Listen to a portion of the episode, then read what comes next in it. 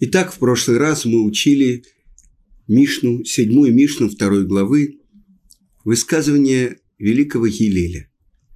И я посмотрел комментарий Маорали из Праги, который называется Дерехаим – «Путь жизни» на эту Мишну. И он удивительный делает объяснение, дает объяснение нашей Мишны. Казалось бы, там перечисляются пять вещей, связанные с материальным миром, и пять вещей, связанные с духовным миром. Давайте повторим. Он говорил, умножающий плоть умножает червей, умножающий имущество умножает заботы, умножающий жен множит колдовство, умножающий рабынь множит разврат, умножающий рабов множит грабеж. И казалось бы, пять вещей, казалось бы, ну, какая между ними связь? Дальше. Умножающее изучение Торы умножает жизнь. Много сидящие и советующиеся с мудрецами умножает мудрость. Много задающий вопросы, советующий нет, извините, много сидящий, значит, в месте, где изучают Тору, умножает мудрость. Много советующийся умножает разум, умножающий пожертвования, цдака, умножает мир. Заслуживший доброе имя, заслужил его для себя. Но тот, кто приобрел слова Торы, обрел жизнь в будущем мире. И, казалось бы, э, тоже в отношении мудрости, Торы и так далее – можно было еще много вещей привести, которые имеют отношение к заповедям. Любая заповедь – это источник жизни. Обращает внимание Маораль из Праги, что пять первых вещей имеют отношение к всем достижениям и всем устремлениям человека в материальном мире. Что значит марбе басар, умножающий плоть, марбе рима? Умножает гниению, умножает червей. Я хочу поделиться с вами, я много лет ходил и не ходил, а учился в колледже Гаона Рамуш Шапира, и я хочу поделиться с вами то, как он объясняет морали, и то, как он учит эту Мишну. Прежде всего он говорит, басар, это переводится прямую, это мясо на современном иврите. Но басар, басар ведам, это человек, плоть и кровь. Так это плоть. Так что сказано? Умножающий, умножающий, умножающий. Умножающий плоть умножает червей. Объясняет Гаон Равмыш Шапира. Написано в Талмуде. Басар – это нотрикон, аббревиатура трех слов. Первая буква бет – басар. Вторая – шин, сруха, э, дурно пахнущий. И рима – это то, что здесь переводится как червь или гниение. Само слово «плоть». Умножающий плоть умножает червей. И мы бы подумали, чем худее человек, тем лучше. Объясняет Гаон, из... объясняет Гаон Рав Мойша Шапира, Шлита. Он говорит так, что тот, кто занимается здоровой диетой, это не значит, что он далек от того, кто умножает плоть. Не обязательно человек должен весить 100 килограмм, чтобы это мешало его, э, то есть помогало ему потом быть блюдом на столе у всех червяков, которые сползутся, чтобы есть и грызть его тело. То есть, что это значит, умножающий плоть? Человек, у которого в центре его наслаждение его тела. И поэтому тот, кто ратует за здоровый образ жизни и так далее, может быть, он не меньше умножает плоть, чем тот, кто ест вот такие вот сочные бифштексы. Что значит умножающий плоть? То есть, как будто то, что ближе всего к человеку. То, что э, э Нахман из Браслова называет одеждой человека. То есть, одежды души самое близкое к человеку. Орудие. Я сжимаю руку, открываю руку, я открываю глаза, я смотрю, я произношу слова, я реализую то, что э, есть у меня в голове через ряд слов. Так действует это мое тело, умножающий плоть, умножающий тело. Казалось бы, от этого человек может считать себя более здоровым, более крепким. И действительно, здоровый образ жизни, э, вовремя спать, вовремя есть, вовремя бегать. Знаете, в свое время американцы все бегали в трусах. Потом они все вместе бросили курить. Запрещено курить даже на улице в каких-то городах и так далее. Запрещено человеку в машине, если он курит, открывать окна. Есть такой здоровый образ жизни. Мишна говорит и про это. Умножающий плоть умножает гниение, умножает червей. Казалось бы, человек хочет укрепиться в чем-то, укрепить плоть. Помните, нас учили в детстве, в здоровом теле здоровый дух. Греки. Но что это такое плоть? Это то, как человек выглядит. Это то, как человек хочет казаться. Умножает гниение. Посмотрим дальше. Умножающее имущество. Ну как бы, это то, что ставит человека на ноги, это то, что дает ему возможность ощутить свою власть в мире, его имущество, его деньги. Сказано, умножает заботы. То есть вместо уверенности, спокойствия, э, самодовольствия, заботы, беспокойства, не спит ночи. То есть мы видим, как действует это в обратную сторону. Дальше. Умножающий жен. Сказано, что Творец сотворил Хаву Эзер Кенигду, помощницу против него. То, что есть в мужчине, нет в женщине. То, что есть в женщине, нет в мужчине. Они друг друга дополняют. Эзер Кенигду умножающий жен, ну, что умножает колдовство. Это, может быть, эта женщина никогда в жизни не занималась колдовством. Но что это значит? Что такое колдовство? Колдовство. Кшафим. Написано в Талмуде Шемакхишим памалия шельмала. Что значит? Кишув. Каш отрицают всю иерархию с небес. Что делает Кишув? То есть использование даже каких-то сил, даже духовных сил в своих целях. Колдовство.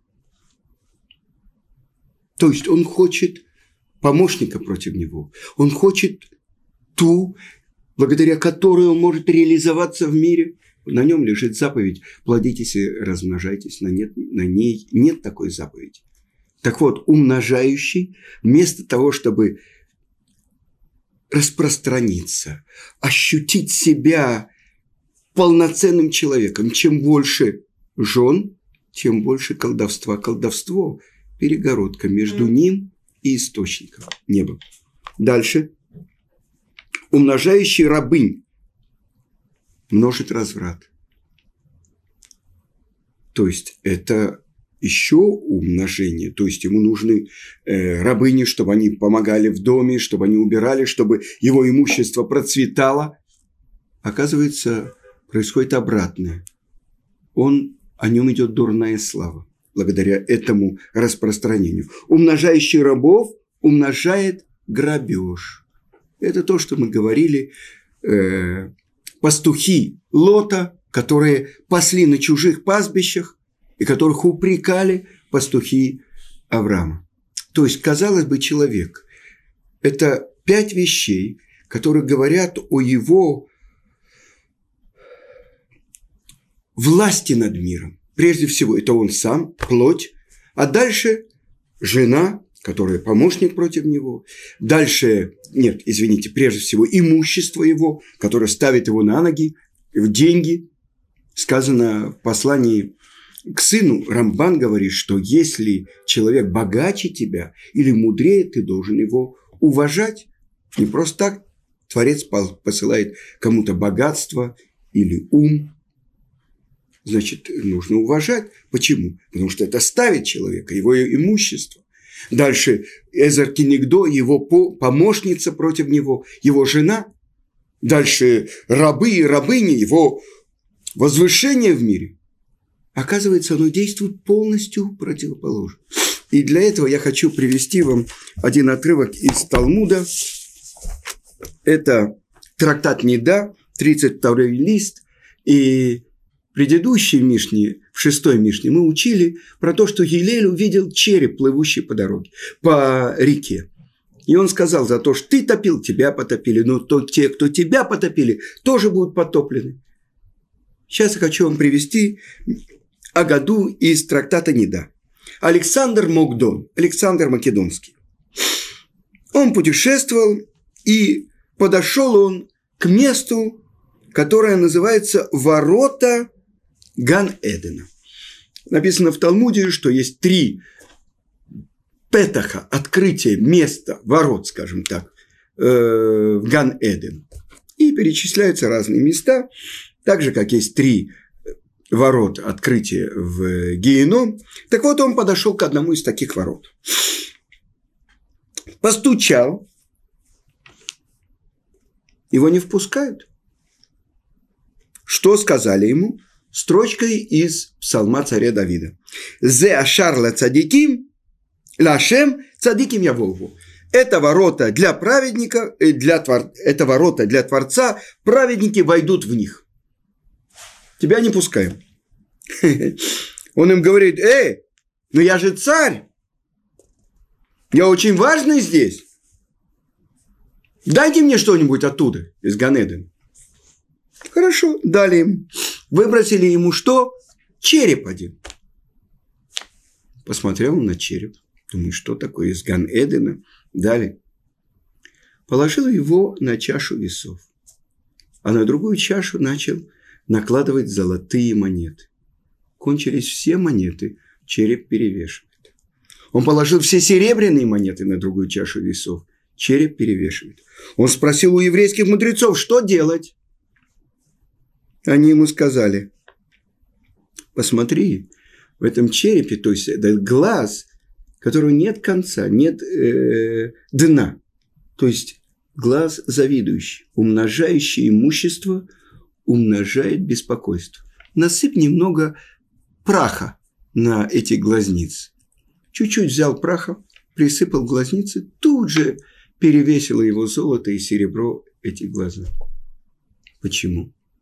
Потому что человек, который умножает имущество, есть такие люди, которым нужно на самолете лететь, чтобы лететь все то, что принадлежит им. У одного человека был десятиэтажный дом.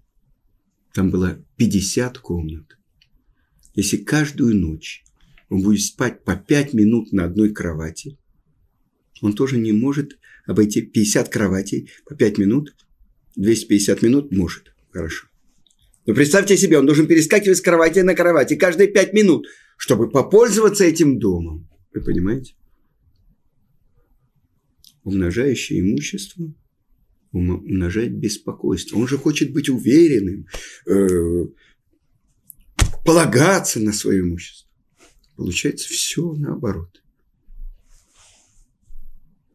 И с другой стороны, это то, что сказали наши мудрецы.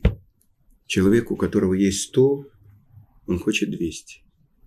200 хочет 400, 400 и так далее. То есть аппетит его растет, и можно себе представить это в виде осла, который не хочет сдвигаться с места. Но если э, есть такой патент, привязывают к его голове палочку, а в конце палочку вешают морковку. И тогда осел видит морковку, вот она за, за шаг от него. Он бежит к морковке, а она уходит от него. Представьте себе человек, тоже может быть ослом. И вот он бежит за этой морковкой. И это не просто так, а это круг. На стадионе, помните? Так и специальные дорожки, где бегают. И вот бежит этот осел за этой морковкой. Она от него. У него 100, он хочет 200, 200, хочет 400. Здесь что-то сгорело, здесь что-то потонуло, здесь это. Ой, что делать? Здесь я выпустил какие-то акции, мне нужно их погасить. А здесь я одолжил в этом банке, здесь мне нужно покрыть в этом банке. Я слышал от одного человека, что он в окружении банкиров. Он сказал, не читай банкиров, но вампиров сосут мою кровь. Вы понимаете? А ведь на самом деле человек, у которого много имущества. Ну, казалось бы, он должен быть самодоволен, спокоен, беспокойство. Потому что нет возможности в материальном мире прийти к цельности. То есть человек, который переводит свою жизнь в имущество, которое больше, чем он человек, у которого есть в кармане хорошая купюра. 200 шекелей. 50 долларов. О, хорошо. Сказано в трактате Баба Миция, сказал Равицкак, что человек каждое мгновение, каждый час, там сказано, прощупывает свой карман. Деньги на месте? Нет, не на месте. Но человек, который может прощупать деньги, которые у него в кармане, он спит спокойно. Мне рассказали про одного человека, э, у него была вилла в очень богатом районе в Иерусалиме, и вот их не было в субботу, они приехали домой после субботы, и что видят?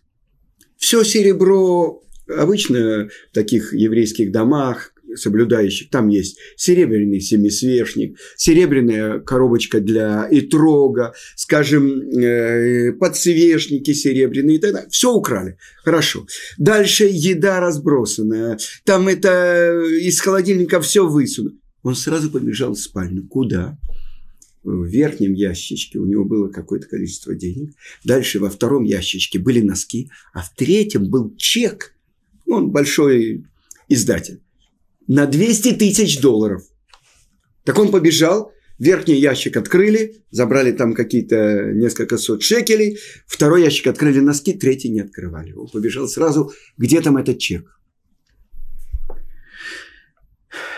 Так что же такое? Потом мы будем учить кто считается богатым?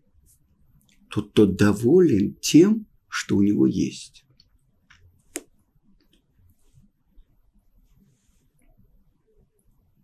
То есть, то, что написано в газетах, самые большие богатые люди. Я не знаю, кто сейчас, э, Билл Гейтс или кто еще.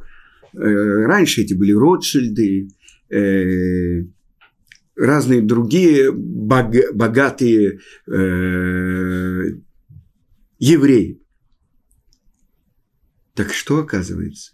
Чем больше есть у человека, тем больше ему не достает. Так вот, все устремления в материальном мире – это его плоть, это его имущество, это его жена, это его рабы и рабыни, то есть умножение его реализации в мире. Все это умножающий, умножающий, умножающий, вдруг приходит, что это не умножение, а деление, вычитание. С другой стороны, пять других вещей. И это что? Тот, кто много учит Тору, умножает жизнь. Много сидящий, изучающий, умножает мудрость. Много советующий, умножает разум. Умножающий пожертвование умножает мир заслуживший доброе имя, заслужил для себя. Под, под, под, подытоживая все, но тот, кто обрел слова Торы, обрел жизнь в будущем мире. Но ведь уже сказано, умножающее изучение Торы умножает жизнь. Так начало это говорится про то, что это настоящая жизнь в этом мире. А подытоживая все девять вещей, о которых говорилось, тот, кто обрел слова мира, Э, слова Торы, обрел жизнь в будущем мире. Теперь сказано, заслуживающий доброе имя заслужил его для себя, не для других. И приводится в Талмуде, что обретший доброе имя – это лучше, чем даже помазание маслом. И о чем говорится? Ханане, Мишаэль и Азария три отрока, которых выбрал царь Навуходонецер, чтобы они были представителями еврейского народа, и в долине Дура, где он построил огромную свою золотую статую и заставил, чтобы все народы поклонились ему. И вот они пришли пророку Даниилю и говорят, если завтра мы придем Или, может быть, мы должны убежать? Он говорит, да, лучше вам убежать. Они говорят, мы решили. Мы придем завтра и при всех ему не поклонимся. Но ведь известно, что будет. Вас бросят в огонь. Мы решили, что мы готовы отдать жизнь, но чтобы все знали, что евреи не поклонились золотому изображению Навуходонецера. С другой стороны сказано, тот, кто помазан был маслом, это Надав в Авигу, старшие сыновья Аарона, который был первосвященником, а они были священниками. Так сказано, лучше доброе имя, чем даже помазание маслом. Они, когда принесли чужой огонь, они были праведниками. И в день первого Ниссана, когда был освящен переносный храм в пустыне, они принесли от себя воскурение. Они хотели принести от себя служить Творцу. Надав, надевут – это добровольное пожертвование. А Вигу – Творец мой Отец. И сказано, что вышли две ниточки огня и попали им в ноздри, и они умерли. С другой стороны, тот, кто обрел доброе имя, Хананя, Мишаэль Азария, которые осветили имя Творца, и Творец их спас. Это приводится. Так вот, давайте посмотрим, чем же отличается, что э, первые пять частей, имеющие отношение к телу человека, его как бы заботам и делам этого мира, а другие пять вещей, которые имеют отношение к душе человека. Сказано так, что Тара, первое, занима, э, то, что человек занимается, увеличивает занятие Тарой, он дает жизнь себе. Через Тору человек прилепляется к Творцу, а Творец – источник жизни. Дальше, если человек увеличивает сидеть среди мудрецов, он постигает с друзьями мудрость, то, что называется хохма. А дальше, когда он советуется с большими мудрецами, когда он делает свои собственные выводы из того, что он получил, это понимание у него открывается. То, что называется твуна, или он называется мудрым человеком, навон, понимающим. И тогда он заслуживает правильному пониманию, правиль, правильной мудрости и, главное, то, что объясняет Раши, то, что человек получает от других, это называется хохма. Переводится на русский как мудрость. То, что он делает сам, выводы из полученного, это бина, понимание. А дальше, когда вот то, что он получил и переработал сам, сделал свои выводы, когда это он впускает в свою жизнь, это сделается с ним одним. И сказано, «Вы да Адам эт Хава». И познал Адам Хаву. И стали они единым целым. Это то, что называется дат. И тогда что в конце? То четвертая вещь. Увеличивающий цдаку, отдающий. Как так? Наоборот должно быть. Увеличивающий деньги, имущество. Увеличивает только заботы, только беспокойство. Отдающий деньги цдаку увеличивающий, он увеличивает мир.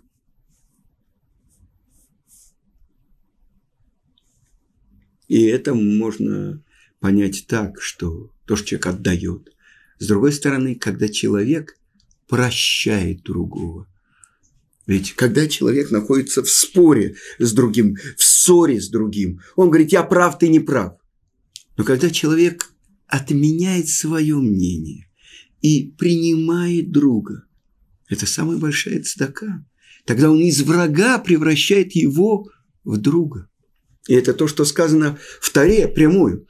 Если ты видишь э, лежащего под ношей осла твоего друга, есть здесь заповедь помочь другу, да, разгружая этого осла, а теперь это страдание этого животного еще. С другой стороны, если ты видишь, что твой враг не может нагрузить на осла ношу, что я должен раньше сделать? Ты должен пойти и помочь врагу, потому что этим ты преодолеваешь свое дурное начало. И это увеличивающий цдаку увеличивает мир. Вместе они поднимают эти мешки, грузят. И тогда тот, кому помогает вот этот, он говорит, как я мог про него думать, что он мой враг? Он ведь сколько сил приложил, чтобы мне помочь, нагрузить. И это несмотря на то, что есть заповедь помочь животному, уберечь его от страдания. Заповедь Исторы. И это заповедь предпочтительнее, если тот и другой друг. Но если это враг, ты обязан сделать это. Преодолевая свое дурное начало, ты увеличиваешь мир. А теперь, когда ты приобретаешь доброе имя, ты приобретаешь для себя. И что это такое? увеличивающий плоть, увеличивает червей, гниение и так далее. На первом месте стоит вот эти мои 75 килограмм. А если на первом месте, что такое имя? Несмотря на то, что имя, оно отражает на святом языке. Шем отражает суть. С другой стороны, для других нужно имя. Для меня не нужно имя. Но тот, кто приобрел доброе имя, кого прославляют другие люди, он приобрел для себя. Это то, что не важно, как я выгляжу, в увеличивающей плоть, как э, я одет, что ты на самом деле, как ты открываешься для людей на самом деле. Это ты приобретаешь для себя. И, наконец-то, тот, кто приобретает слова Торы, он приобретает жизнь в будущем мире. Так мораль из Праги объясняет эти 10 вещей. Вы знаете, цельность в нашем мире определяется десятью. Без десяти невозможно молиться в миньяне. Миньян, святость может быть только среди десяти. И это то, что открывает мораль из Праги, учит Елель.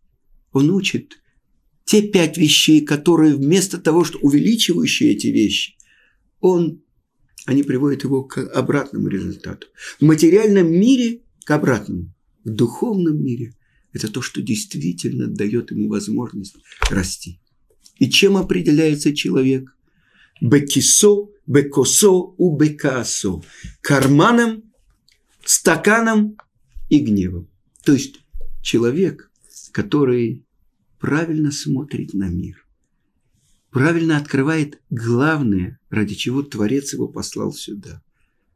Он приобретает все то, что осел не может приобрести, когда он бегает по стадиону за этой самой морковкой. Но представьте себе осла, который думает, ну сколько уже кругов я сделал, 30, 40, 50, и вдруг он садится. Стадион, есть скамейки. И вдруг он видит, что это вот самая морковка уже у него во рту. Он берет эту морковку и думает, да, это хорошо сесть и остановиться. Вот уже морковка у меня во рту. А так бы я еще сколько кругов бегал. Человек, который может остановиться, сесть и задуматься. Это называется ишива, умножающий сидение, то есть место, где можно обдумать. Он получает все. И морковка сама попадает уже к нему в рот. Чтобы мы нашли правильное место, чтобы мы правильно посмотрели на этот мир. Учит нас Елель патенту. Тот, кто приобрел много Торы, он приобрел жизнь в будущем мире. Всего хорошего, до следующего урока.